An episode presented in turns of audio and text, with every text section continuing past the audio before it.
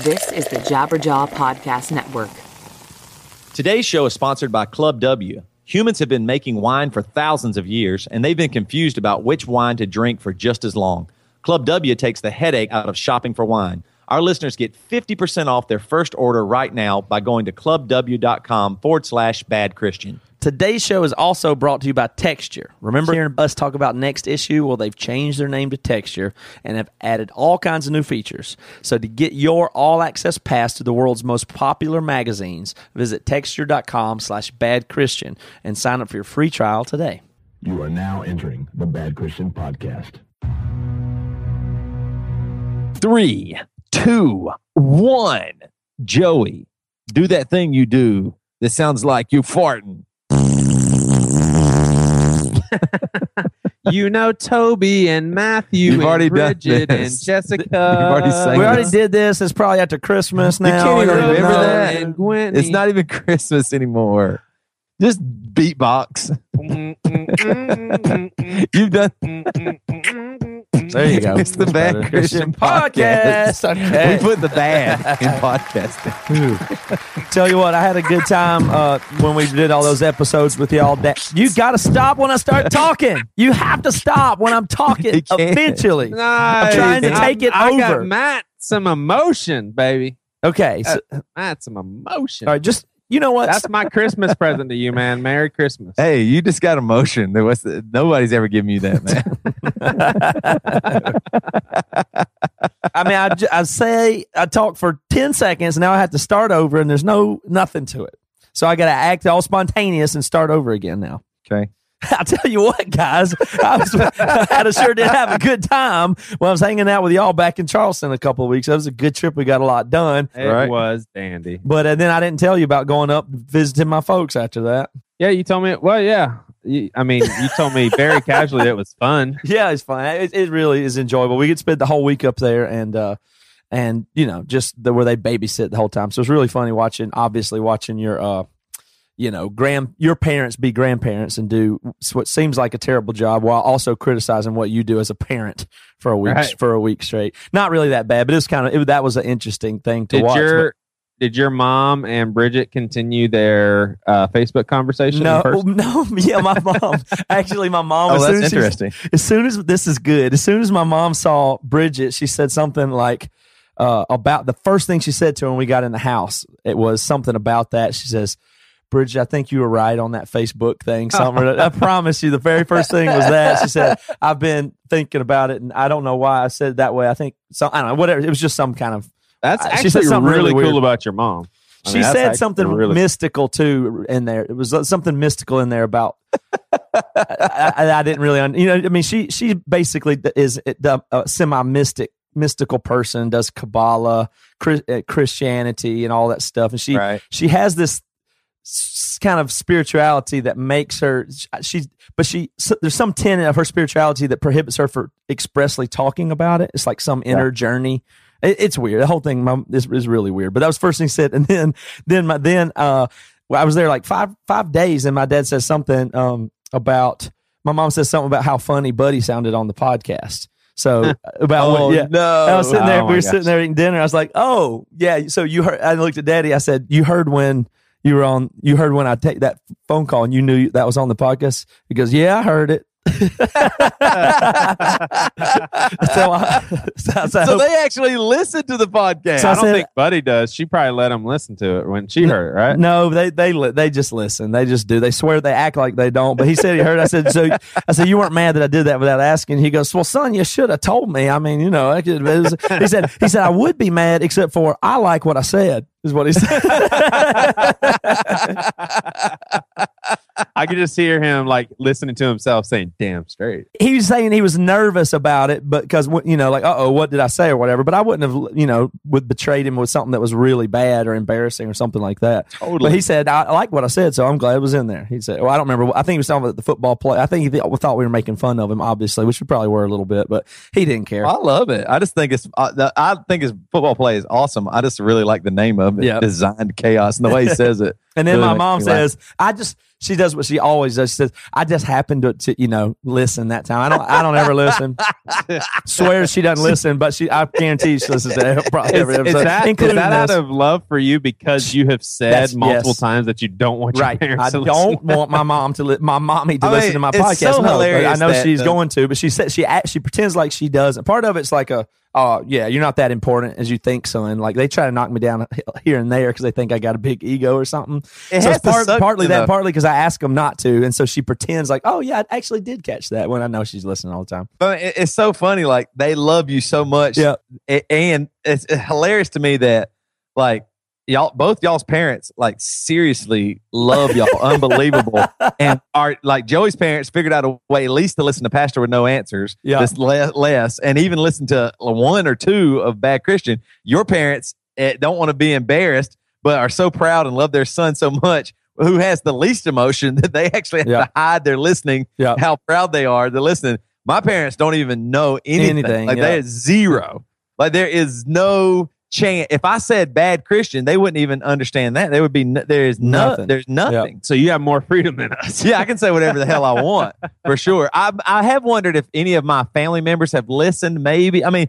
Only because I don't think anybody, they would have stumbled on it on their own, but maybe somebody like just told them or something, but there's no chance they could listen to that. Like they just, they just wouldn't. I mean, it's unbelievable. Like y'all's parents would go to great lengths to. But you just have to get over it. It doesn't matter. Like it, it'd be nice to, if I could really spend more time talking about my parents. In my dream world, it's like everybody would say everything on the podcast that was true about their wife and their parents and their life. And right. people do that. And people do that in entertainment and movies they write and stand-up comedy.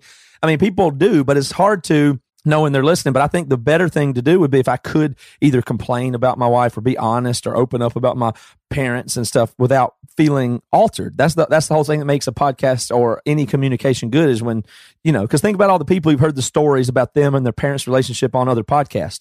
Well, aren't you glad? Yeah. Aren't you glad they were they sure. they talked about? Of course.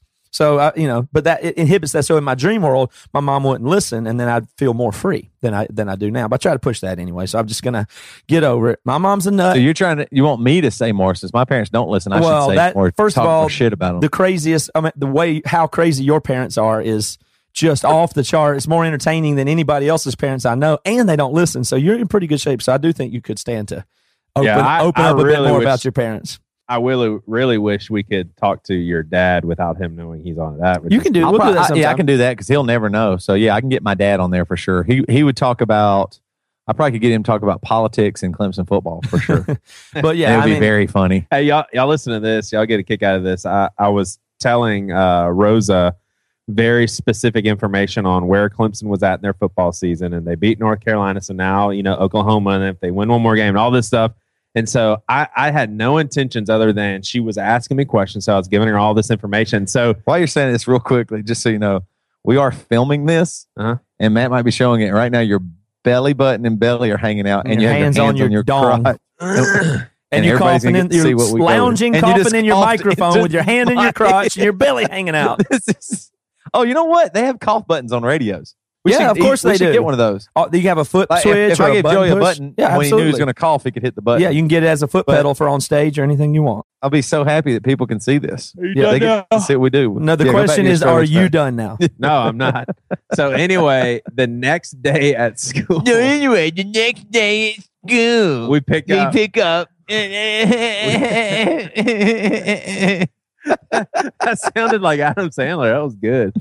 So we I was trying up, to do an impression of you. We picked up this girl that we, we pick up every a prostitute morning, who's, who's a uh, who's a Carolina fan. And next thing I know, I'm just driving and I'm hearing Rosa say, and and then we play Oklahoma. And uh, my dad said, you guys don't have any more games left because y'all are no good. And like she basically just totally destroyed Carolina to this girl, and like seriously gave all the information. If they win this, then they go to championship. She actually like, knows oh about it. Gosh, like she's super, super interested. But I thought it was classic that she told a, a Carolina uh-huh. fan. Yet my dad said, "You guys aren't playing any more games." Yeah, I'm know. gonna have to rewind this podcast and figure out how in the hell did you get there, Joey? No, easy, easy. Toby said that his dad would talk about Clemson football. Okay, all right, duh. Just pay attention, Matt. Good Lord. Okay, that. Thank you for reminding me. But anyway, so you know the th- the thing that came up was the discipline thing kind of thing. And, and should you be stricter on this or whatever? And Bridget's like asking, she asked you guys when she saw you, how she asked you what she asked, how do you discipline a three-year-old or a two, like a toddler, right? Yeah. yeah uh, a kid that's like, uh, I guess like she was alluding that Georgia has a tough attitude. Oh yeah. It's crazy. Talking back and being mean to you guys. And there's nothing you can do, which is, you know, the, basically she was saying there's nothing you can do with your crazy kid. Right. And what's your answer though? Like in, legitimately, what's your answer to, to that? Like a two and a half year old that is just it, this being defined. I know that's classic and everybody does every two year olds that way, but what is, what's the answer? I mean, it, it well, what's really interesting cool. is that also like your, the first thing you took care of was your dog, Reggie, who most people would say is one of the worst dogs. Oh, he's the around. worst. Yeah. And now you're having trouble with your kids. So I don't blame Reggie oh, or oh, Georgia yeah, for sure. It's, it's all bad parenting. Bless their hearts. All the stuff they're yeah. going through. It could. I mean, can you could imagine be the two people in their life? Oh, certainly is. That's I mean, why I'm asking with, for help. With situations like that, like there, there are times when you actually have to overcome them physically. And what I mean by that is, so when Waylon was that age and he did stuff that we told him not to do, we'd say, "Look, we are going to put you in your room. We're going to shut the door." And he figured out how to unlock the door. And so I would literally have to stand there yeah, outside exactly. the door and hold, hold the doorknob. Yeah. That's what we do for timeout. So he could not leave. Yep. Yeah. And he finally gave up consistent. and went to bed and yeah. screamed himself to sleep. But there's not, I mean, I can't let him win. That's right.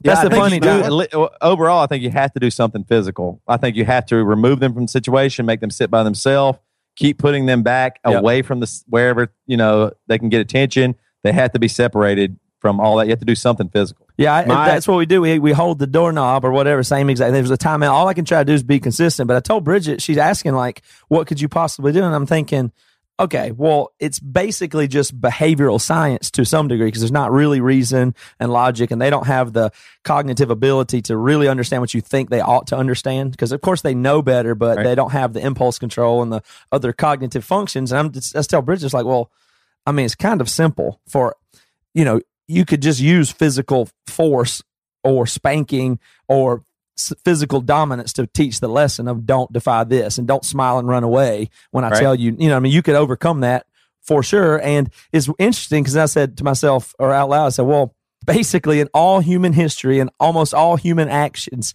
interactions for all of human history until the last forty, fifty years, maybe twenty, thirty years, physical yeah. violence has been the what you do, and one hundred percent it works. Oh, yeah. Like, one hundred percent it works, and it's been the solution for all of human history with children, animals, other people, like people, adults. adults yeah. That's what I'm saying. Like, the physical violence, keeping things in line, and achieving the desired result, that is the way. That is what's always been done with all of humanity forever. I mean, except I for the last thirty years. Our police... Police, that's what they are that's mainly, what, right. how they, what they, you would use, physical force. If, yeah, if you want the desired results. So we, in the last thirty, forty years, maybe twenty years, maybe less than that for some people, and some people still use it, that some people still parent that way.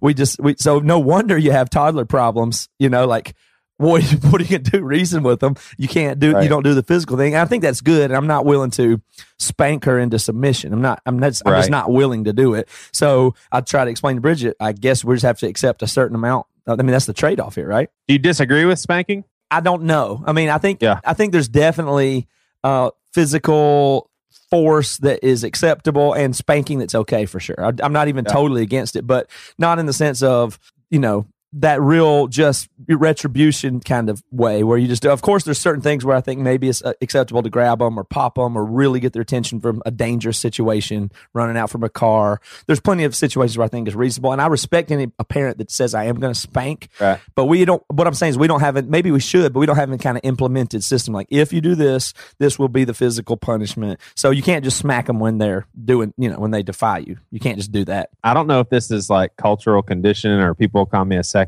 or whatever, but I definitely stopped spanking my daughters at such an early age, probably yeah. before they're even two. I remember spanking Rosa, and maybe she was pushing three, and I was like, I cannot do that anymore. It's just something yeah. about yeah. your daughter where my oldest son is pushing six, True. and he'll still get a spanking. Yeah, I can see that. I don't know why. I mean, it just, it's, I don't know if that's a gender thing on their account, like it's easier for me to spank, or is it because I'm a dude and they're a dude? I'm not sure. Yeah, I can see that for sure. Do you spank uh, Ruby? Uh, not really. We never have. She never has really. She's always been really quick to feel pretty remorseful about stuff, and a timeout works really well yeah. with her. Now with Ike, um, we did try to spank, but the truth is it didn't really, he's, he's just like all boy and just really crazy. And so like I spanked him and it didn't do anything. And I was yeah. like, I can't, I'm not going to beat my right. kid. Right. I'm not going right. to do that. So what we, we learned that him having a timeout away from everybody, not getting to do something, really affected. And that's, like, but you got to be in the mid two or three before you can even understand what that is, though. Oh, right, you know right, I mean? right, right. So, like, I used to, what I would do is I would cut my hand and I would, like, pop it like this. I go like, like that. So I was hitting my hand, but making like a pop sound. And to them, they thought it was bad. So I wouldn't actually physically oh, hit them. Emotional trauma. Okay. Yeah, yeah, just it. emotional. But but I but that would like cool. trigger something where they're like, oh, wait, this is serious. Even though they weren't, there was zero pain yeah. or anything like that for them because I just hit my own hand. Yep. But the pop sound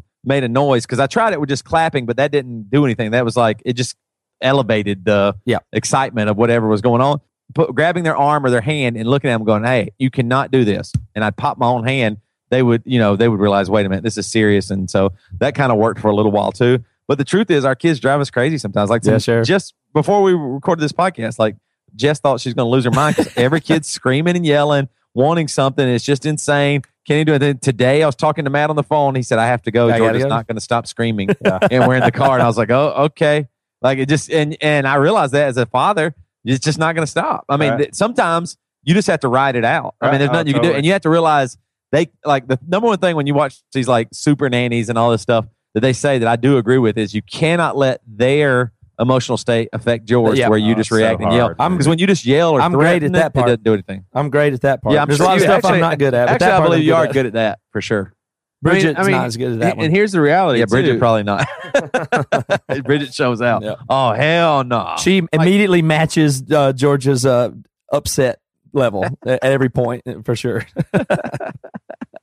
We have four kids. And so like, there's sometimes I'm just like, you know, if one of our kids right now, let's just say five years old, was asking for things a lot and maybe being ungrateful and uh, having bad table manners, it would be so easy just to be like, okay, hold on, calm down. Stop asking so many questions, get your elbows out or whatever. But when you have four going at the same time, I mean, it's just like, like you said, Toby, all three of them. There's, I mean, I think something that's frustrating for us too is we feel like we're telling them the same things over and over and over. And it's like, does that make us bad parents? Like what's that's and, all and you on, can do? It's just childhood. All you can do is just childhood. hang on. Right? Yeah, just exactly. hang on. Like it is really funny. Last night uh, I was like, okay, I'll give the kids a bath. Jess, you just do your own thing for a little bit.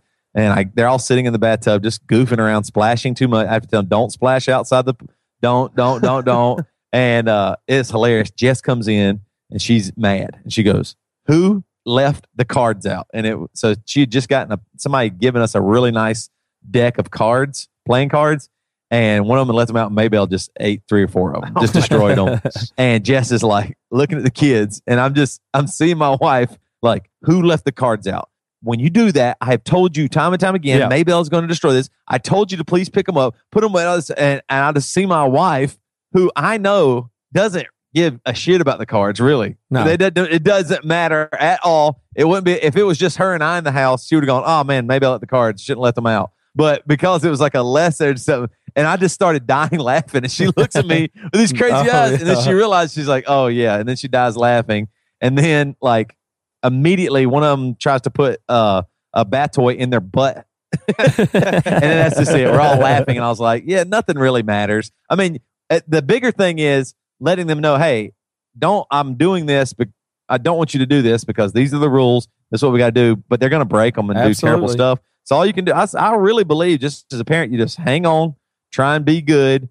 You're going to mess up a ton, maybe even more times than not. But as long as your kid knows you love them and you want there you them, go. You want the best for them, then maybe you can yeah, be, and, teach and, them something. And not, and not allow them to never have any structure. Like, in other words, and I know you're not saying this, but don't just say, well, they're just going to be bad, so we're not, right. like, you have to remove them, like you said, from situations. Oh, sure. It has to be that constant. No, you're not in charge. You know, consistency and all be, that is, is good. Consistency, that's yeah. a good one. That's a good one for sure, so.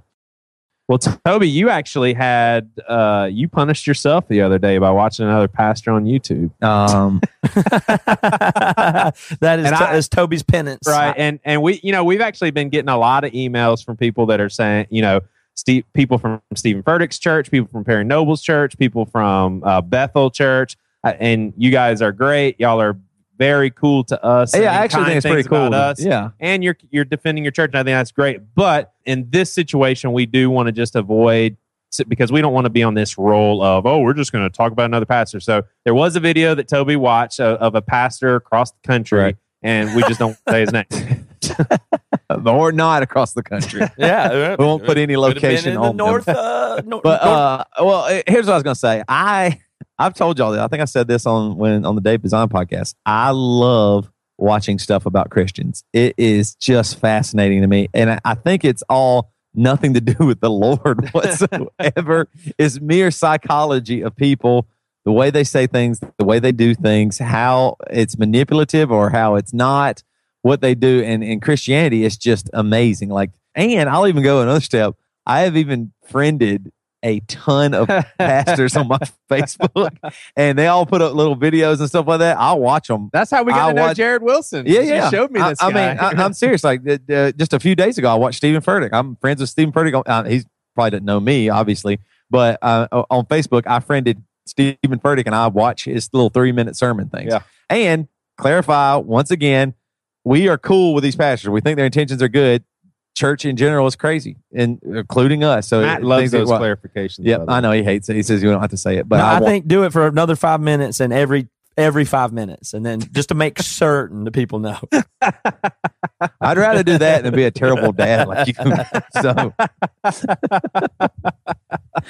anyway, so I'm watching a sermon, and I have what? So over the last maybe two or three weeks, I've been really trying to gather when people say we got to share the gospel. We got to share the gospel. Like just recently, did y'all see that uh, shirtless guy that ran in the rain uh, in Chicago or something like that? And they did y'all see that? It's like uh-uh. kind of a thing going around. Basically, it's freezing cold in Chicago, raining, snowing, sleeting, whatever. And a guy's running shirtless in shorts only around Chicago. And they stop him and they're like, "What are you doing?" He's like, "Oh, I love the rain. I just like running with my shirt off." And he's real goofy and all this stuff. So they got him, and then uh, and he's just like, yeah, and any ladies out there, I'm single. And it's just, you know, everybody thought he's a good looking dude in good shape. So then the Weather Channel got him again for like the next day. And this time, though, he was like, hey, they said, what, so you, you, any ladies call you? He's like, oh, honestly, I don't care any about that. I'm a Christian, and I just, uh, you know, hope that the Lord finds me. And he just talks about the Lord. Uh-huh. Like somebody told, somebody immediately somewhere along the lines like, hey, if they get you again, man, this is your opportunity to share the gospel. But I went, what is the gospel? What does that mean? I'm a Christian. And like the things he said didn't, like the gospel, like sharing the gospel. And then I saw all these other people going, man, this is so awesome. What an opportunity just to share the gospel, spreading the gospel, man. Even if one person saw it, was watching the Weather Channel and heard that he believes in Jesus, I guess that's what they're saying. Like, like is the gospel been so minimalized to just saying I'm a Christian or something? Like, what in the world does that have to do with, yeah, I ended up on the Weather Channel. Yeah, yeah. In this case, sharing the gospel, meaning Jesus died for our sins, he changes us, and all the things it really means is reduced to saying the phrase, I'm here to share the gospel. Yeah, yeah, I'm here to share the gospel, I'm a Christian. Right, like that, as if that was sharing the gospel. That's yeah, just, I mean, like, like it's, it's, it's almost like, no, it's not almost, I'm worried that it's like dangerously bad. Yeah. Like, it, it's really silly to like minimalize the God of all creation into, you were just goofing around, not wearing a shirt, running around. That's what that was. That's okay. Sometimes you eat food. Sometimes you go to the bathroom. Sometimes you work. Sometimes you do something goofy. And sometimes you discuss about the Lord. Now, all those things can involve the Lord. I'm not saying that, but my, I just think it's so crazy that you, oh, wait, he got on T V for being funny and goofy. Now let's make it serious. I'm a Christian. Uh, I don't, that what I said, I don't really even care about those girls. Where, and I was like, what in the world are you talking about? Of course you do. You were just being goofy, man. You weren't being sinful or hurting the Lord. And then, so I've been watching different sermons and pieces of sermons, and I realize, and, and a lot of times, I, I mean, I can't say for sure, but when I've been listening to sermons, they are all about me. I mean, it is just crazy. Like, so it, in other words, it just felt like the pastor was speaking directly to you. Yeah, well, it, it was just, yeah. He... I mean, it was literally just all of it's me. And it might be, you might be me or whoever's right. me. But I mean, it's about, I'm going to say something to you. And and it's not, it doesn't go that deep into scripture or what it means or what we're doing. Like even right now, you know, tons and tons of pastors are, are going to be talking about Jesus' birth, right? But when they say it, nobody's really going into crazy depth. Like, I have to give props to somebody like Mark Driscoll. I mean, when he preached the word, man, he got in deep. I mean, he really did. Like, it, it was like expository, like, hey, I'm going to explain the Bible to you. Here's what theologians think. Here's what the Bible says. Here's what I think. It might not, you, you know, and maybe even wanted you to believe what he believed, but he would really tell you things. I mean, amazing, amazing at preaching the word. And I just, I'm really getting scared. Like, my whole faith and all this stuff is coming down to somebody just saying, oh yeah, it's like being repetitive of God loves you. Your life is bad, but it'll be okay with Jesus. Your life isn't good, but there's going to be pain. There's going to be sorrow. Things are t- tough, but Jesus. And I'm and I, when I'm hearing these things, I'm like, wait a minute, hold on. We live at the most amazing time in the history of the world. Just take it, America alone. We are super wealthy. I mean, even people with no money are obese. We had plenty of food, uh, shelter, all these things. We could fix all these things uh, that we would even say are wrong if we wanted to. We we're so lazy that we can't even do hardly anything without, you know, looking at our phone. I'm talking even to myself right now.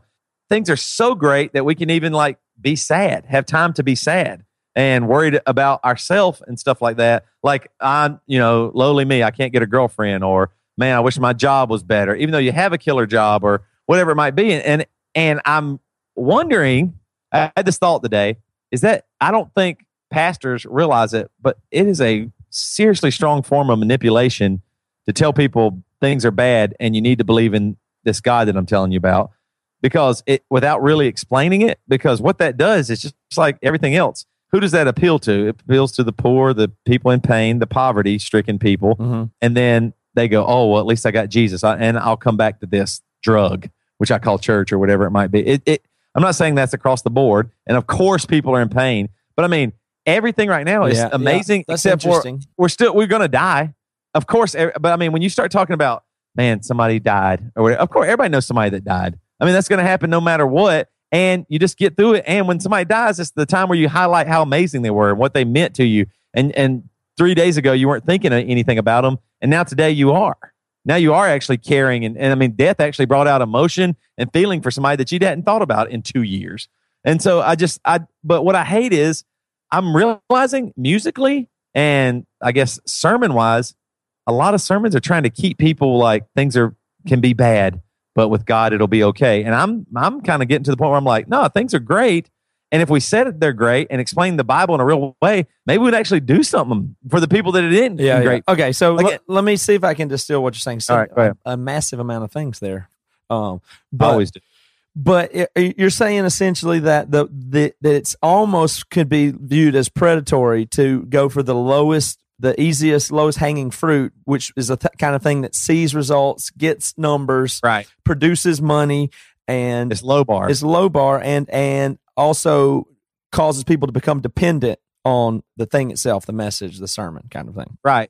I mean, just like in politics, they say they, they appeal to the poor. Hey, we're yeah. going to help you do this, this, and this. Right. Vote for me. Again, it's similar to politics, and the religion are becoming eerily similar in that sense. And, and it seems like the most thing, because it sounds like the best thing you can say. It sounds like something, uh, for instance, the liberal winged politicians would say, I'm here to help the lowest of the low get to somewhere. Right. Better. So that what could be a better outcome than that if, if by using the gospel or the Bible or Jesus, you're saying, right, but I'm taking somebody that has a problem and I'm making it better. Well, that sounds pretty heroic. And I mean, and it is, and that's, a, that is a good thing, but that, that and is they're the, saying that's the what most, the gospel is too. Yeah. And they're that, but that, but that's the most common thing, and so it's maybe overused. I mean, of course that, but you're not denying at all that that's a, a central aspect of is what the gospel is, is that the redemption of Jesus and what he can transform and do. Let, let me right, but but that does that shouldn't always be about you and your station, right? That's what I'm saying. But it's very oversimplified and, and almost can be viewed as at least manipulative to cause it to be only that. That's pre- that can be pretty destructive, repetitive, abusive. I think Toby's making some good points, but I think one thing that you don't want to admit is you have been sanctified a good deal. So in other words, how you're hearing these sermons are not how the person who just became a Christian is hearing. Because bottom line, there's a lot of people that don't know how to process pain like you process it. Like you've got a perspective of, you know what? Things aren't that bad. Mm-hmm. I am depending on Jesus. I do have an eternal perspective. I do know that, you know, God is pulled through. I, you know, the doctor told me before I'd never have kids. Well, I learned God's in control because blah, blah, blah. What about the people that are just in the wilderness, so to speak, Exodus, and they just keep chasing the same thing? Yeah. And then the pastor's saying, you know what? There's not happiness in everything else. It's God. So, but but you're you're you're thinking. I mean, you're saying that that's not the central message. The central message is you can be happy. No, what I'm saying is, why would that be the predominant way to share the gospel? That's the only thing it is then. I mean, the way that the people are sharing the gospel now is, hey, man, things can be bad. You can be in pain, but Jesus will make things better. You, the, you know, things are tough. So you might have lost your job. You know, somebody in your family passed away. I you just so. found out. You just found out you have cancer. It sounds it sounds like a commercial from a law firm or something, right? Yeah, yeah. It just sounds like a it, it, yeah a sales pitch. And and the other thing about it is, I mean, why would you want to start if, if a new believer? Why would you want to start them there? Hey, man, I know you have pain. I know, of course, but I mean, uh, everybody has pain. It doesn't matter. I believe that's fully relative. And uh, there's a ton of people that are in pain that are super wealthy or happy or whatever. They're, they're, I mean, all those. Of course, you have pain. What I'm saying is that keeps you there. Yeah, it does. Yeah, it can. That keeps you self-reflective and inward, like, yeah, my pain is bad. Yeah. I need to study about Jesus. Get from, some more of that. Or I saw pain. some results on that. And yeah, and you right. know that snake oil salesmen, uh, politicians, lawyers, and I mean literally like snake oil salesmen in the day or whatever it is, the pain medication on T V, on infomercials. When you see that thing where you zap it in your finger and it takes the pain away. Right. Like that is for for... You know who that's for. It's, you know what I mean? It's it's it's just the kind of thing where you keep people where they're at and dependent on, you know what I mean? Oh. Like all those things. So for sure, there's a big element that that's an undercurrent in all in in the church system in general. And that's not any specific one or anything, but that's just, it's an undercurrent, an undertone. I would even say at church, I don't even know if they realize it, but the reason why is because it works. People go, man, that sermon meant so much to me. And it sounds good, too. It sounds sensitive. And that sermon meant so much because, you know, uh, pastor preached this this week. And, you know, I have a friend whose uh, mother just passed away. And uh, that's the thing. Like, it's it's almost like the guy that reads people's mind or prophesies or whatever. Like, of course, everybody knows somebody that died. And you could, if you're just in the right mood and you make it emotional, have the music playing in the background, then it causes an emotional response. And, and guess what else? Nothing really changes with this light beer prophecy stuff or light beer preaching. Like nothing really hits you that hard. So you, it goes away. And then seven days later, you need it again the next Sunday because you got to get your emotional feel. And what I'm saying is it like we could do so much better at like what? Like let's really explain Jesus becoming a human. Let's not talk about Jesus loved the world so much just, yeah, yeah. that he became and then people saw him. And I, I mean, what in the world does it mean for God to become a man? Let's stay there for a little bit. Let's let's explain it in a real way and break it down, and so you can you can take it home and go, man, that's crazy. I didn't. I mean, like just actually learn something as opposed to this emotional thing because we always talk about Jesus loves you. He's going to forgive you. Welcome back. You're in pain, but it's gonna. And I just I'm like, hold on. Even the people that are in pain, it's really good. And if you just talk about the pain, that's where you stay. Like some of the songs that I listen to now, when I turn on the radio, I, I, I try to I tried to listen to Christian radio the other day.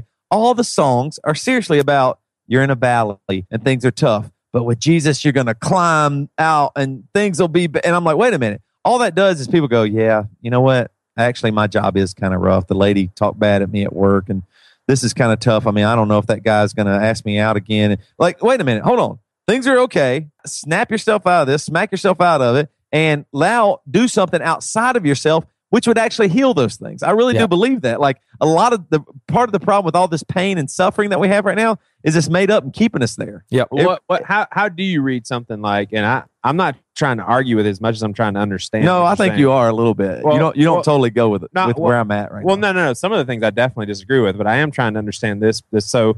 When you get to, all right, so let's do some expository teaching, and you come to the passage where Jesus makes this grand proclamation of, in this world you have trouble, but take heart, I've overcome the world. I mean, is, isn't that the message of what these... It's like, not well, the only message in there. Right. right. No, that's exactly. But when you get to that verse, how does Toby talk about sure. it? No, but that's what I'm saying. Every let's talk about that week, one, uh, whatever. Yeah, yeah. That's what I'm saying. Once every uh, three so months. You're saying this is the every song is yeah. the prevalent I did, undercurrent. I'm just saying, thing. Go listen to several pastors. Uh, you know, just pick pick a handful of popular pastors, yeah. and I guarantee you, the sermon will be about you and overcoming. Yeah. And and, and it sounds like it, honestly, it sounds like a motivational speech. Sure. Uh, like you just need, man, my life is tough. It's, I mean, it's, it's kind how many of people like, here went yeah. through a really bad divorce? Wait a minute. Hold on. Let, why did you go through a bad divorce? That's what right. you need, the small group interaction, real people. You don't need it, somebody talking about, hey, it's bad, but Jesus will make it better. Because right. sometimes he doesn't. What if, what about when you, the, the same thing goes for, what about when you don't hear from Jesus for a year?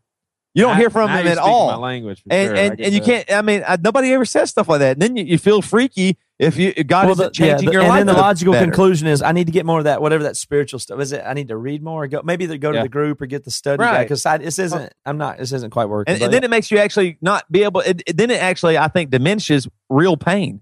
Well, real pain and sorrow and sadness. You are able to sit in and you mm-hmm. have those feelings for a reason. Like, it's okay to be sad. It's okay to be really torn apart by somebody dying or breaking up with you or ruining your life or losing your job. That's okay. You don't immediately need Jesus to save you from that because you're learning something. All, a ton of really bad things I just needed to go through. And I did not need somebody going, hey, man, Jesus is going to make it better. Because that, that totally feels like they don't want to deal with it. That's the same way as I'll pray for you, and I'm not going to.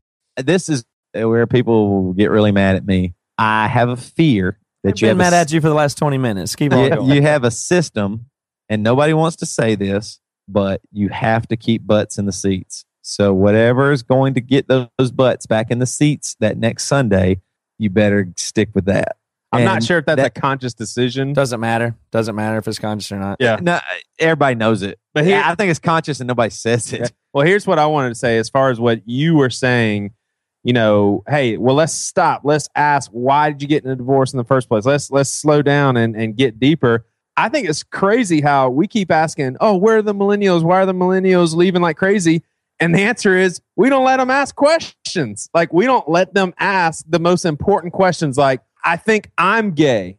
So what am I supposed to do? Because the Bible says it's a sin. Can I learn about this in the church? They're like, no, you have to say that you're not going to be gay anymore. Or, you know what? I don't know if I believe in hell. Maybe I'm a universalist. Nope, you can't talk about that. That's complete, you know, heresy. Or, man, I don't even know if I believe in God. I mean, those sorts of things. It's like we're not gonna we're not gonna ne- necessarily let you dialogue about that because we're the church. We have a truth that we're gonna defend. Let me in- intercept that a little bit because everybody out there right now is saying, no, no, at our we we welcome questions. We welcome questions, right. And they do with their words. They they do think that. Everybody thinks what you just said is okay to say that here. We want those people at our church. Everybody says that, and I believe they mean it.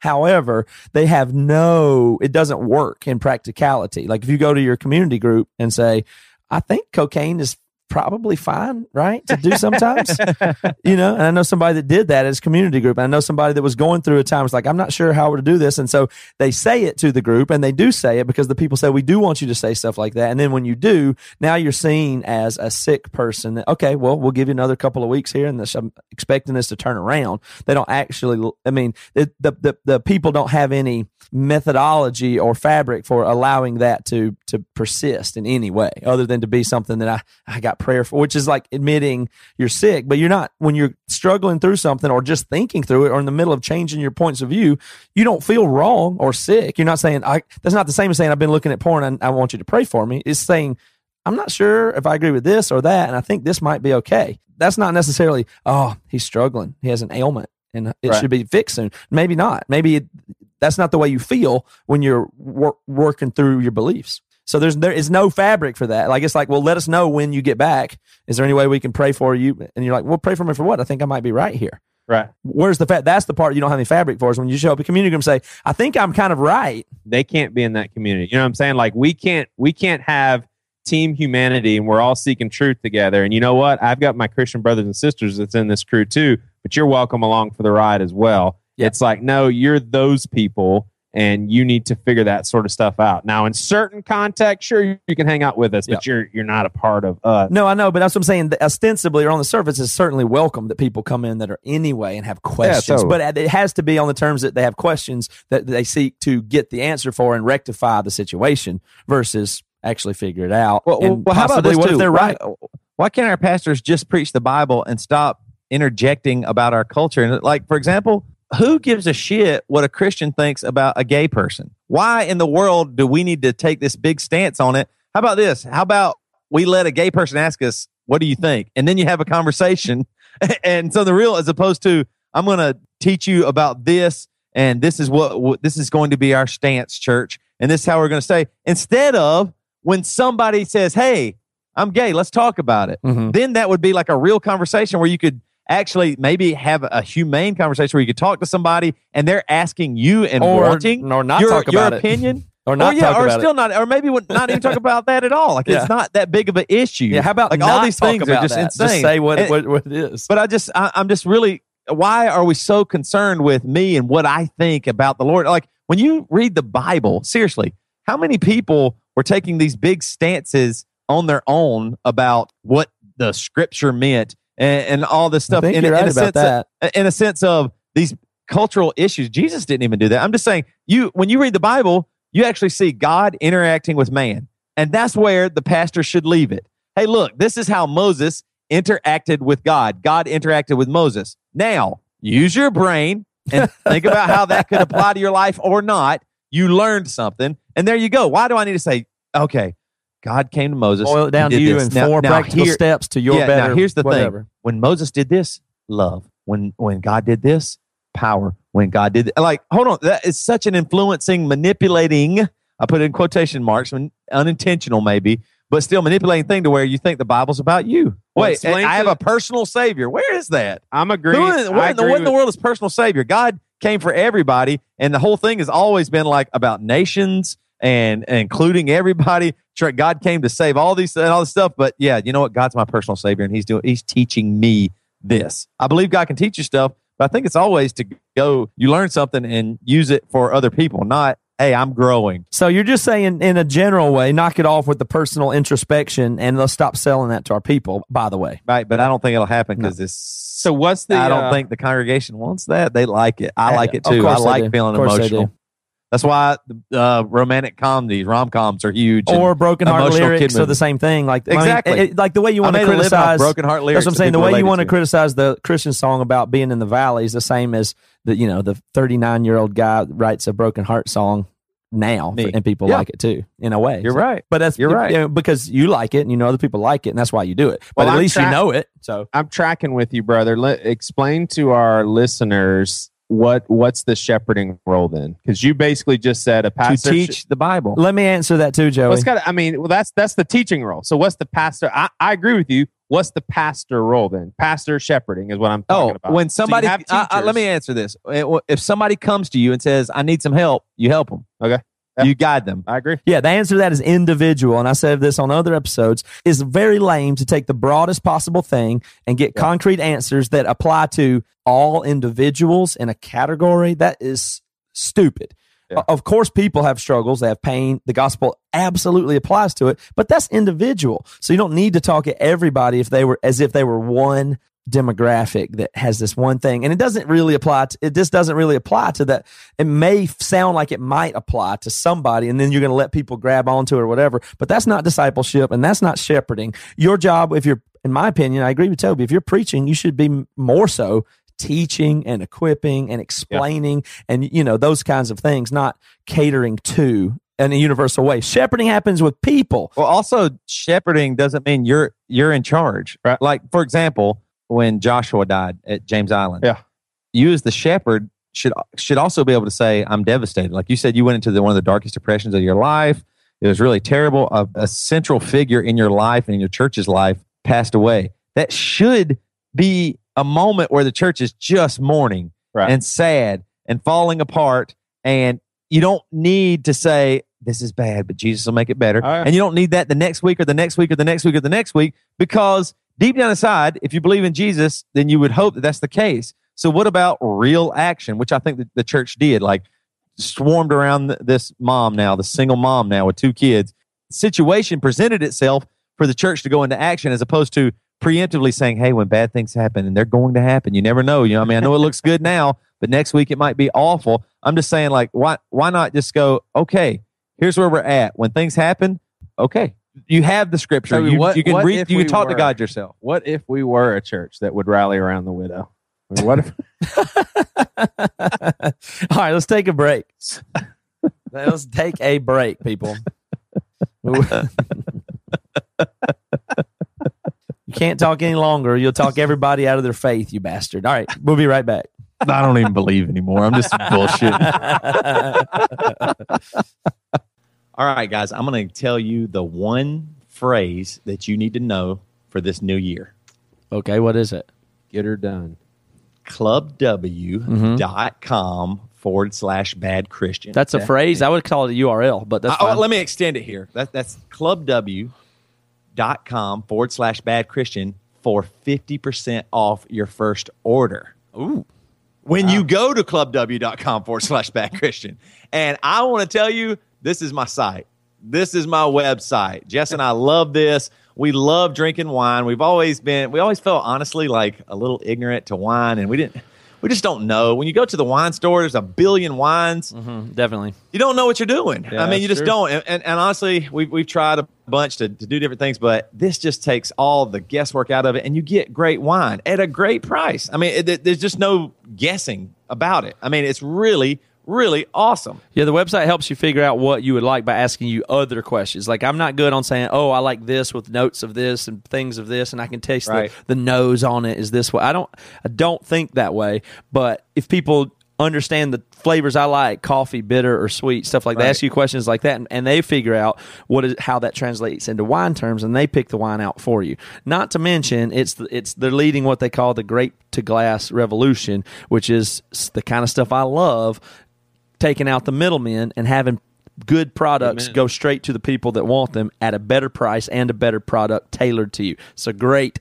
great idea. I'm so glad that Club W exists, to tell you the yeah, truth. It's, it's awesome. It's so easy. You just go to club w dot com and you answer six six simple questions, and their algorithm algorithm creates a palette profile just for mm-hmm. you. That's what it's it so, is. It's so fun. It's so cool. Stop wasting your time and money messing around at a retail stores and start drinking wine that you are going to love. Just go to Club W forward slash Bad Christian to get fifty percent Tight. off your first order. That's club w dot com forward slash Bad Christian to get fifty percent off your first order. Do that today. All right, this is a sponsor I've been talking about a lot. I pretty much always do the read on this one because I'm super into it, and I've been trying to get you guys into it, and that's Texture. Now, Texture is awesome because I love magazines. I used to uh, go to Barnes and Noble and sit there and read magazines for a long time. I don't go to Barnes and Noble so much anymore, and so over the years, I've had different subscriptions for magazines that come to my house because I've always enjoyed great quality pictures and great writing. Uh, I think magazines are kind of an art that's somewhat lost in today's digital age, and Texture is the app that gives you an all-access pass to the world's best magazines, but you can do it right on your phone or even better, your tablet. They've got hundreds of magazines, so you can and you can just cherry pick the ones that you like and the articles that you like the most out of it. It's way better than having a, uh, individual magazines and paper stuff on your coffee table and trash to throw out. Did you guys get any magazines? Have you been checking stuff out? What are the ones that you guys like? S I, baby, S I. Was I mean, that Sports Illustrated for you? Yeah, yeah, Sports Illustrated and Time, I mean, are two big ones for me. So, I mean, it really does include everything you would typically read on the magazine rack. It's right on your phone. Yeah, I think it's fun. Like, this is how uh, I get uh, men's fitness and men's health now. And also, I I like uh, Popular Science. You like seventeen, too. They have it. Yeah, I don't. I, that's my guilty pleasure. No, I don't read that one. They have even Cosmopolitan Latinas, Joey, if you're interested in that. Oh, man. I'm, I'm serious. So the, it, there's Fast Company. Uh, there's tons of cooking stuff, tons of sports stuff, tons of car stuff. Everything that people like in magazines, they've got. So I, I really do recommend this. I think it's a really good one. And so to get it, here's how you do it. You go to texture dot com slash bad Christian. I know. Pretty easy, right? That's that's kind of the thing here. It's the website plus our name. Texture dot com slash bad Christian. Uh, and tell you what, they're still doing gifts. It's not too late to give this as a Ooh. gift if you do it between now and December thirty-first. Uh, it's a free trial. If you go to texture dot com slash bad Christian, and think about it, unrestricted access to the best magazines in the world, from back issues to stuff that's on the newsstand today. So go for it, people. Don't miss it. Hello? What's up, Andy? How's it going? Uh, good. Is this Joey? This is Matt. Joey's here too, though. What's up, man? Joey here. How are you? Hey, good guys. How you doing? Good. Doing really good. We thank you for calling in. We're just uh, we're all in the same place now, so we're just checking in with some people, talking to a lot of, a lot of our friends, catching some snippets of people, and I tell you what, it, we've done a bunch of stuff with a bunch of bands, and sometimes bands like you guys or Tooth and Nail will have stuff sponsor us, but you guys stand out for two reasons. Number one. And you, this is Andy from We Are The City, everybody, if you're not paying attention. Um, number one, your music is really cool, and we dig it, which is ex, extra plus. And then on top of that, whenever uh, whenever we say something about you or run an ad or mentioned it, we get a lot of our fans that just are like both saying thank you for showing it to us, or, or we already love those guys. So I just we, we thought we'd take a minute just to say hey to you guys and find out what's up since we never met or talked or anything. Yeah, well, that's great, man. Well, I feel like in a way we kind of already know each other because um, on this tour that we've been doing, I would say at least forty people have come up to us personally and said that they they first heard our music on the Bad Christian Podcast. So that's wow. I mean, that's nice. Pretty incredible. That is really actually weird because I mean, I, sometimes I don't even think I think of it as okay, well, we'll do this sponsorship spot, but or whatever. But I mean, I'm I'm actually. It just makes me feel really happy that if the music is good, that it actually works. Like it makes me feel I didn't really, I didn't know that would even work that well. I'm glad to hear that it does work. Yeah, well, yeah, me too. That is pretty cool. So where are you guys right now? Um, well, right now we're just driving. We're somewhere between uh, Houston, Texas, and New Orleans. So um, I'm not entirely sure. You guys are youngsters, right? Well, yeah. I mean, we started when we were seventeen. Yeah, uh, I mean, or maybe even a bit younger, but uh, we've been going for eight years, eight to ten years. So we're twenty-five. Gotcha. Long story gotcha. short. So you, your music is pretty uh, unique from the standpoint of it's not it's not the kind of music that everybody you know is listening to typically. What what are uh, a couple favorite bands that you would say kind of influence you, or is there anything off the top of your head, sort of thing? Yeah, I mean, we we all have our own kind of like offshoots, but I think we all could agree on uh, how much we love. So Emory first, and then what? After Emory. Uh, yeah, yeah, exactly. Emory first, and then, I mean, we really like uh, Radiohead, obviously. Um, there's this artist, Kimbrough, who we really have come to love. Uh, we like Beyonce. Nice. Um, I'm a I'm a big fan of this uh, band from San Francisco called Deerhoof. Oh, okay. Um, yeah, I know they are. Yeah, and man, just, just a lot of different stuff. Well, I'll tell you what I think is what I dig about the new genre of music. I think for my whole lifetime, the music has been getting uh, more uh, f- louder and fuller. For the whole time I've been to music, from the late eighties rock all the way up until almost right now, where I've almost reached the point where, you know, it's like, oh, distortion, cymbals, loud cymbals, ride cymbals, crash cymbals, more distortion, yeah. more drum samples, and more. Then the music at the point where it got as loud as it could be, but it started to become more technical, and then it started to become more. There's just been this progression. It's like, who can find the new thing to go even more extreme? And we finally reached a point in in music where. And there may have been little dips all along the way, but now people are really starting to capitalize and find themselves really relieved, finally, with some emptiness and some space in music. And you guys do that really, really well. Uh, it's almost like, oh, there's only two little sounds going here, and that's the song. Like you can do that. And you guys are, uh, I don't know if you, I don't know if you're a minimalist or if there's a, some any term for that or anything. If there is, I'm not sure. But you just have three people in the band, right? Yeah. Well, and that's really interesting that you would mention that because I mean, I do think that we're. We, or at least myself, I've really tried to figure out a way to make something sound as heavy as possible and sit kind of like as deep as possible, but use such a such a small amount. See how much I can strip away. So, I mean, yeah. But use space to accomplish that, though. That's what's different. Like you're aware of space. Yeah. Exactly, yeah. Space and take take things away. Yeah, yeah and, and so, I mean, I'm not pushing back on you on there, but heavy actually is a almost useless word I find in music. It, it usually just means, it kind of almost means good because you hear people describe a metal song or, or a, yeah, yeah. or, you know, almost any kind of music. If it's like this acoustic groove, they get, you know, you could hear somebody going, it's just, you know, there's that real heavy, just that groove or, yeah. you know, you get, heavy can be applied to anything. And you say the word deep.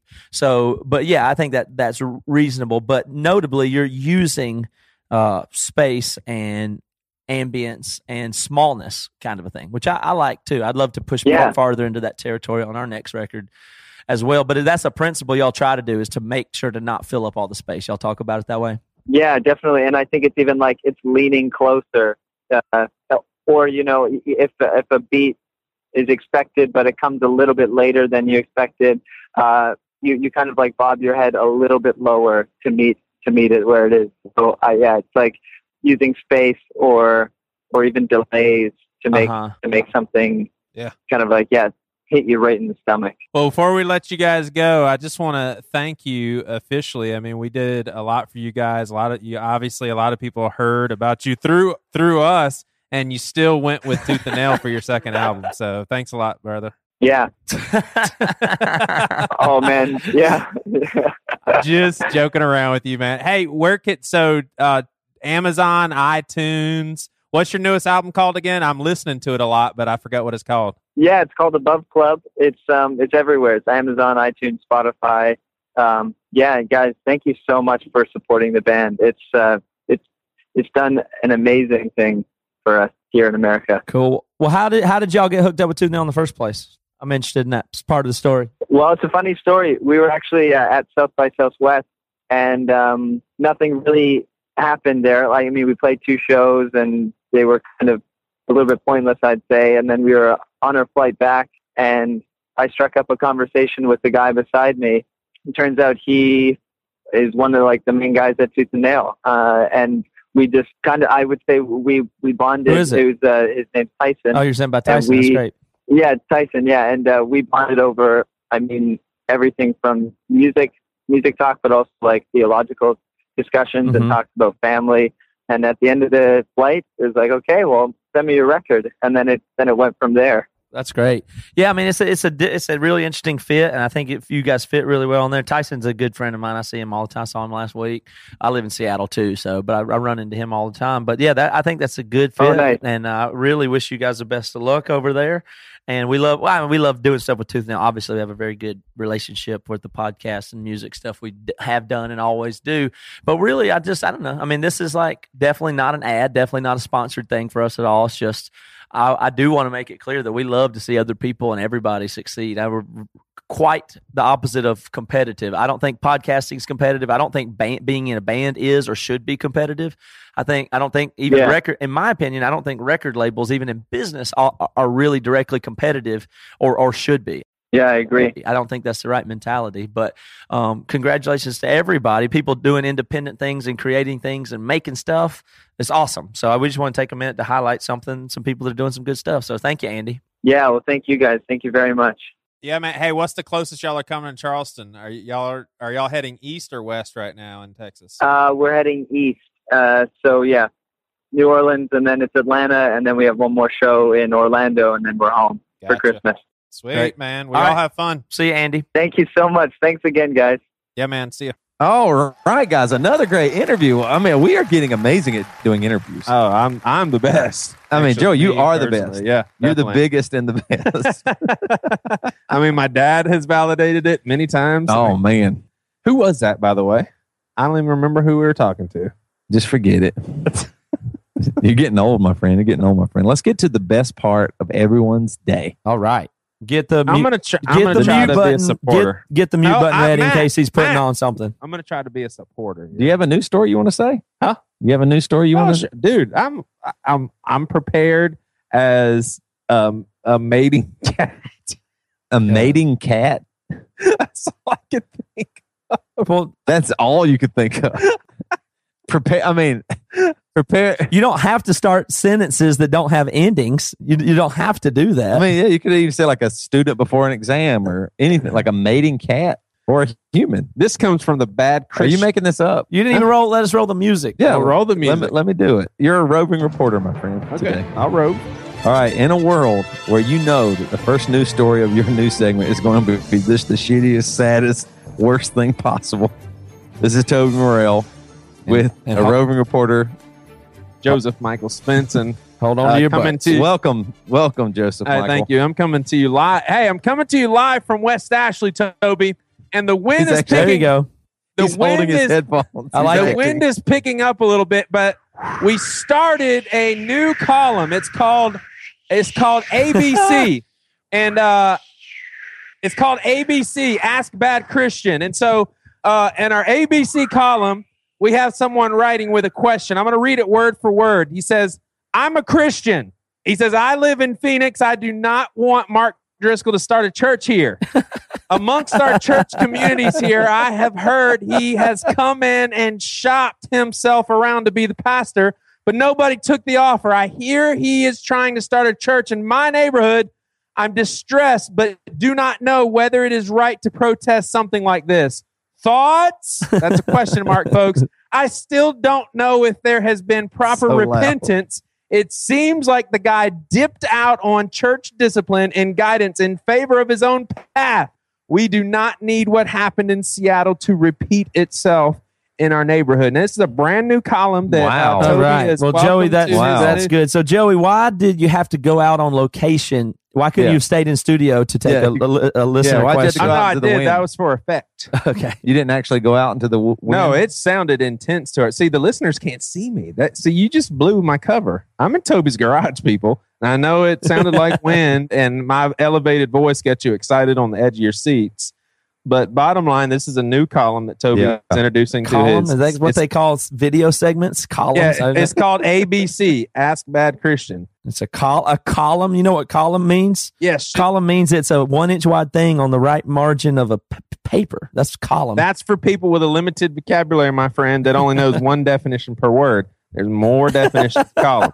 Toby, do you have any thoughts? Should a Christian picket and say, not in my town, Mark Driscoll? Well, the, the details on that that I that I saw this week are the, that he registered a new uh, church.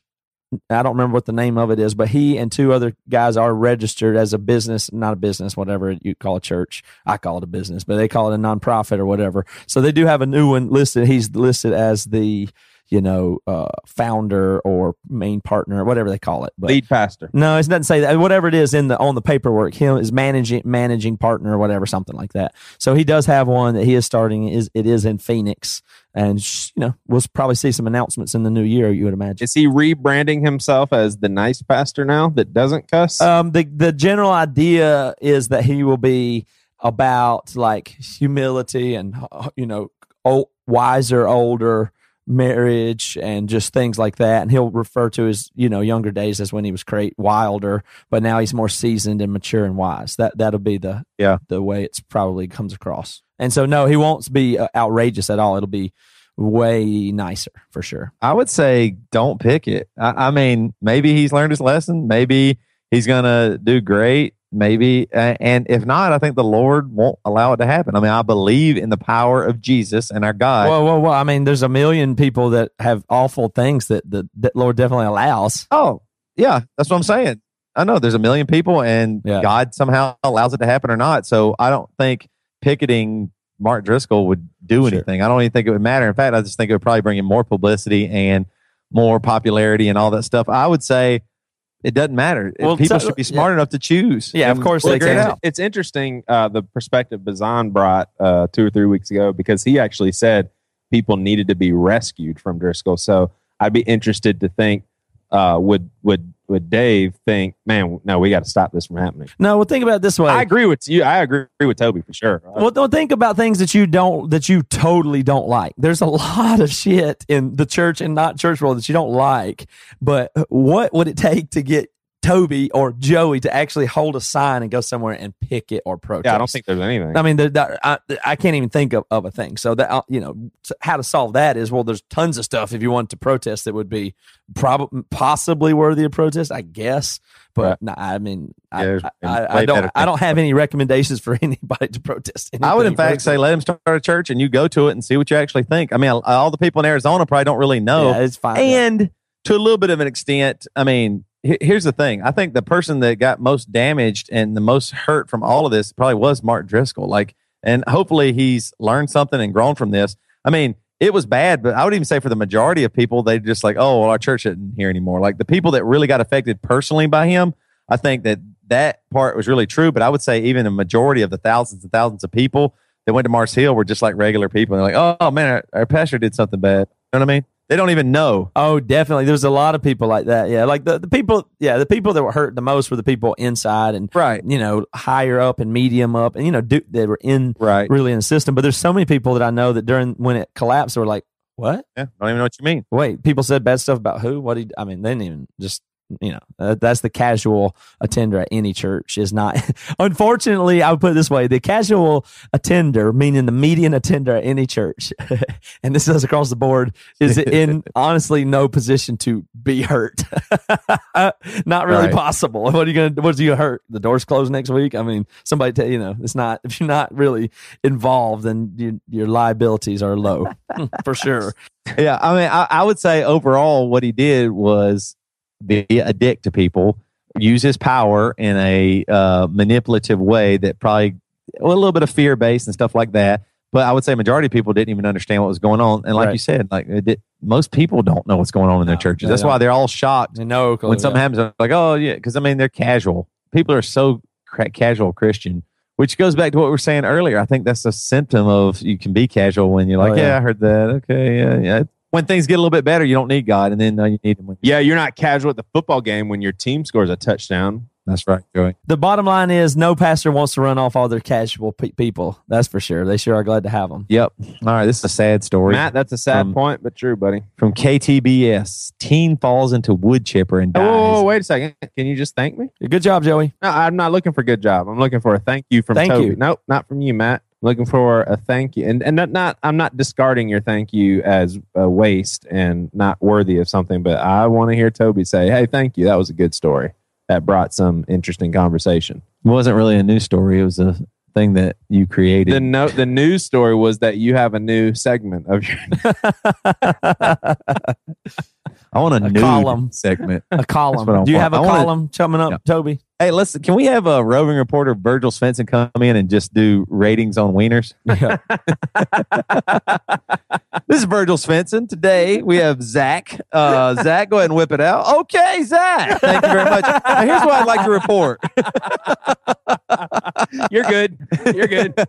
Zach's coming You're in good. at a strong four and a half inches, well in the normal range. Zach, you're approved. Thank you, buddy. Back to you, Toby. Oh, man. That would be awesome. Uh, this sounds kind of sad. Teen falls into wood chipper and dies during first day of work. A I, teen? I, I can't believe how many people live and survive. I, I felt like I should have died too when I was a teen, but man, I, I can't believe you made it. No, I can't either. No, my dad can't either. A teen has died in North Carolina after he he was pulled into a wood chipper on his first day. Pulled into uh, it? Well, you know, you get called, it pulls you on in. And this oh, comes from gotcha. This actually comes from uh, roving reporter Ashton Childs, by the way. Thanks, Ashton. Yeah, thanks for bringing us all down. Um, W R A L T V reports that Cox was attempting to kick a tree branch. This dumbass kid. That's exactly what we all would do.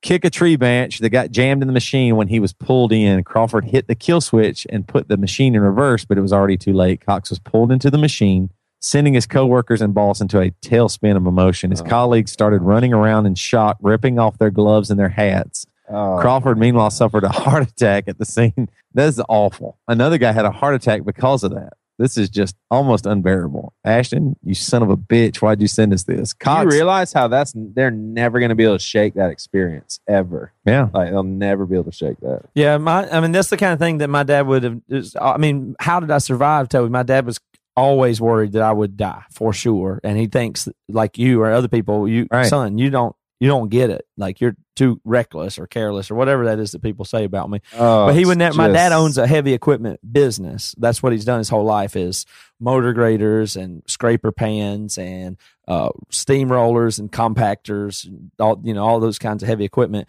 And so, you know, a, you're supposed to take over your father's business, but he would never let me anywhere near anything. Like, you know, all the way through teenager and adult. So right. I, I ultimately worked for him and did a bunch of stuff, but I wound up doing engineering and estimating and computer takeoffs and, uh, you know, blueprint stuff and all, all that kind of thing. But he would never let me, you know, run the run the backhoe or anything kind of thing ever. For that thing, he would tell me stories to scare me about stuff like that. He explained it. Tell, he told me stories that, you know, about guy getting run over by a compactor and he sees him go up under and then he comes back over. You know, right. It was a secondhand story. He didn't see. It wasn't his firsthand experience, but somebody getting pulled up under a compactor steamroller and rolling back up on the other side and, you know, that kind of thing. So it's a, you know, it really is true. You don't have that what it takes to, uh, I mean, you, your judgment just isn't good. People say that about the brain, is that the cognitive part, outer parts of your brain are not fully developed, you know, especially in males as teenagers, well into their twenties, before your real decision-making is actually good. So it's just bad judgment, like teenage male drivers at sixteen and, you know, that kind of stuff is just really, really poor decision-making, like, you know, what is dangerous and what is not, uh, you know, all the way through into your twenties. I mean, it's not really... being around equipment and stuff like that is not not a really good idea for teenagers for, you know, uh, biological reasons. Yeah, it's just not, you don't pay attention, you're trying to do too much, and you just think, oh, I'm fine, I can take over the world. And as we all know, teenagers are dumbasses. Mm-hmm. I was a dumbass. You don't, and it's I, just, I was really thinking about that. You really just don't know anything, and you think you know stuff. Like, I, it's so crazy. Like, think, I was even thinking about, like, relationships I was in and thought of the girl as mature or something, and, I, and or myself as mature, making mature decisions. I was like, and now in retrospect, I'm like, no, I was a complete idiot. Yeah. Yeah. I don't know anything, and I don't understand why you read stories like that. I mean, Joey, I really enjoy your column. You said you wanted serious stories. Yeah, just I like Joey's column better. Yeah, you don't like. Well, we should, well, you should save these next time for next time we have Shane Claiborne on at least. I, I was hoping gracious. people, I was hoping people, you know, they realize people die and then we come back to the news. Well, I'm just glad that it wasn't funny. Like, all right, I got the, one last like news segment here. One. Well, you laughed at the guy that got eaten by an alligator, Pastor Joey. So fine, that's not horrifying. I was laughing at another podcast I was listening. No, to. You weren't. You don't listen to podcasts. I, actually, that's I'm a new man, brother. I'm a new. I still man. don't believe you. All right, this last one. This comes from Yahoo, which I like a lot, and y'all junk news talk shit about, but I love old Yahoo. Women are happier married to men with this trait. Giant Johnson, um, roving reporter Virgil Spencer. Even if you have to stand on a chair to kiss a tall husband, he might make you happier. Happy Woo! Wife, happy life. The saying goes, the onus of that cliche is always placed on the man whose job it is to make his wife happy. However, you can make yourself a happy wife by marrying a man who is taller than you. Woo! A survey conducted by researchers of Konkuk University in Seoul, South Korea, examined seven thousand eight hundred fifty Indonesian women in a long-term population study with the aim of discovering whether a taller male partner had a discernible effect on the happiness of the female. Turns out it does. Huh. And the happiness level the woman feels only grows as the height disparity gets bigger. That isn't a permanent awesome. fix for happiness, however. The feeling weakened over time and was gone entirely by eighteen years. The next time a celebrity couple splits after roughly a, that time lapse, eyeball their height, height difference and see if this study provides any insight. Um, I thought that was interesting, Matt, because you're way taller than Bridget, and maybe Bridget's super happy, but eighteen years from now, y'all probably will be divorced. Yeah, yeah. For sure. I mean, that's why I don't let her wear high heels, you know, or anything. Got to keep. I got to maximize my effect if I'm going to have yeah. a chance, for sure. Do you think that's just the thing where like somebody's bigger than you, so you feel a little safe around them? No, this is I, this is just classic Yahoo junk news. I'm sorry. Why is that? This doesn't mean anything. Yes, it does. It was a study they did on seven thousand eight hundred fifty people. It's, it's, it's a not, lot of people. Uh, that's a it's a you know wor- worthless. Unfortunately, I don't Dang, think it's worthless. Matt, Matt. Matt is a it just is. Matt's Matt, a huge proponent Matt, of your news. Yeah, no, right I now. mean, but Matt, this is scientific. I mean, uh, opponent, Matt, this is scientific. No, it is not. Yes, it is. You're arguing with science, Matt. I'm not science, no. Matt. No, I think this is. I think it's legit. I think it's kind of interesting that that matters, but it's it's, it's not it's core it's you know it's not causal. It's correlated, but that's not causal. Okay, Joey, you got anything to say? I agree with Matt. Now, I actually think that th- this is another cultured, uh, definitely a a culture deal. I mean, tall, dark, and handsome. We've all heard that.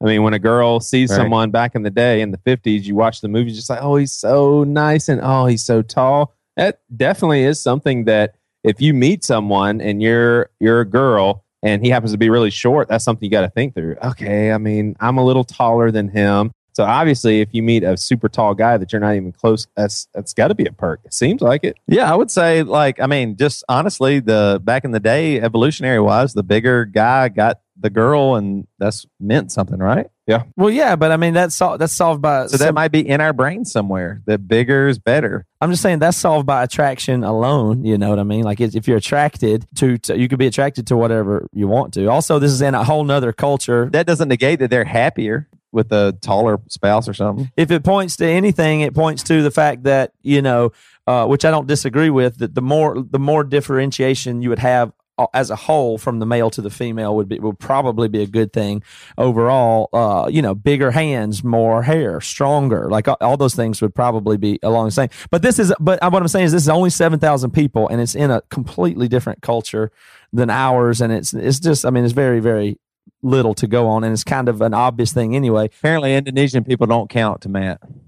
That's messed up. But if you wanted to make that evolution uh, effect like that, that, that actually probably is supported by the eighteen-year thing because, you know, at, you know, over time, like it's only a matter of right. it's the, the the effect is only needed during procreative uh, potential for natural selection to do its thing. So that's why diseases like Huntington's or things that are late onset don't get genetically selected against because they're after they occur after you have uh, you know, reproduced. Kind of thing. So the effect does, isn't needed after one, you know. I would for sure be happy if Jess was like seven two. Yeah, I'd feel super happy, and that's the truth, and that's the damn news. I do not believe that. If all. Jess was seven two, I would love it. I don't believe that. Yes, I would. She, if I fell asleep in the car, she picked me up and carried me and laid me in bed. I'd be so happy.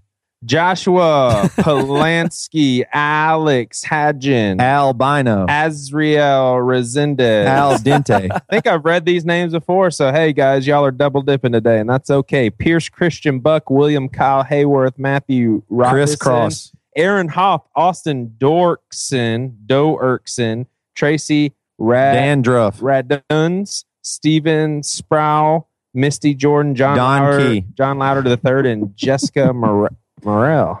That's weird. We give to the B C Club. Thanks, man. And Jess and I, we really believe in what you guys are doing.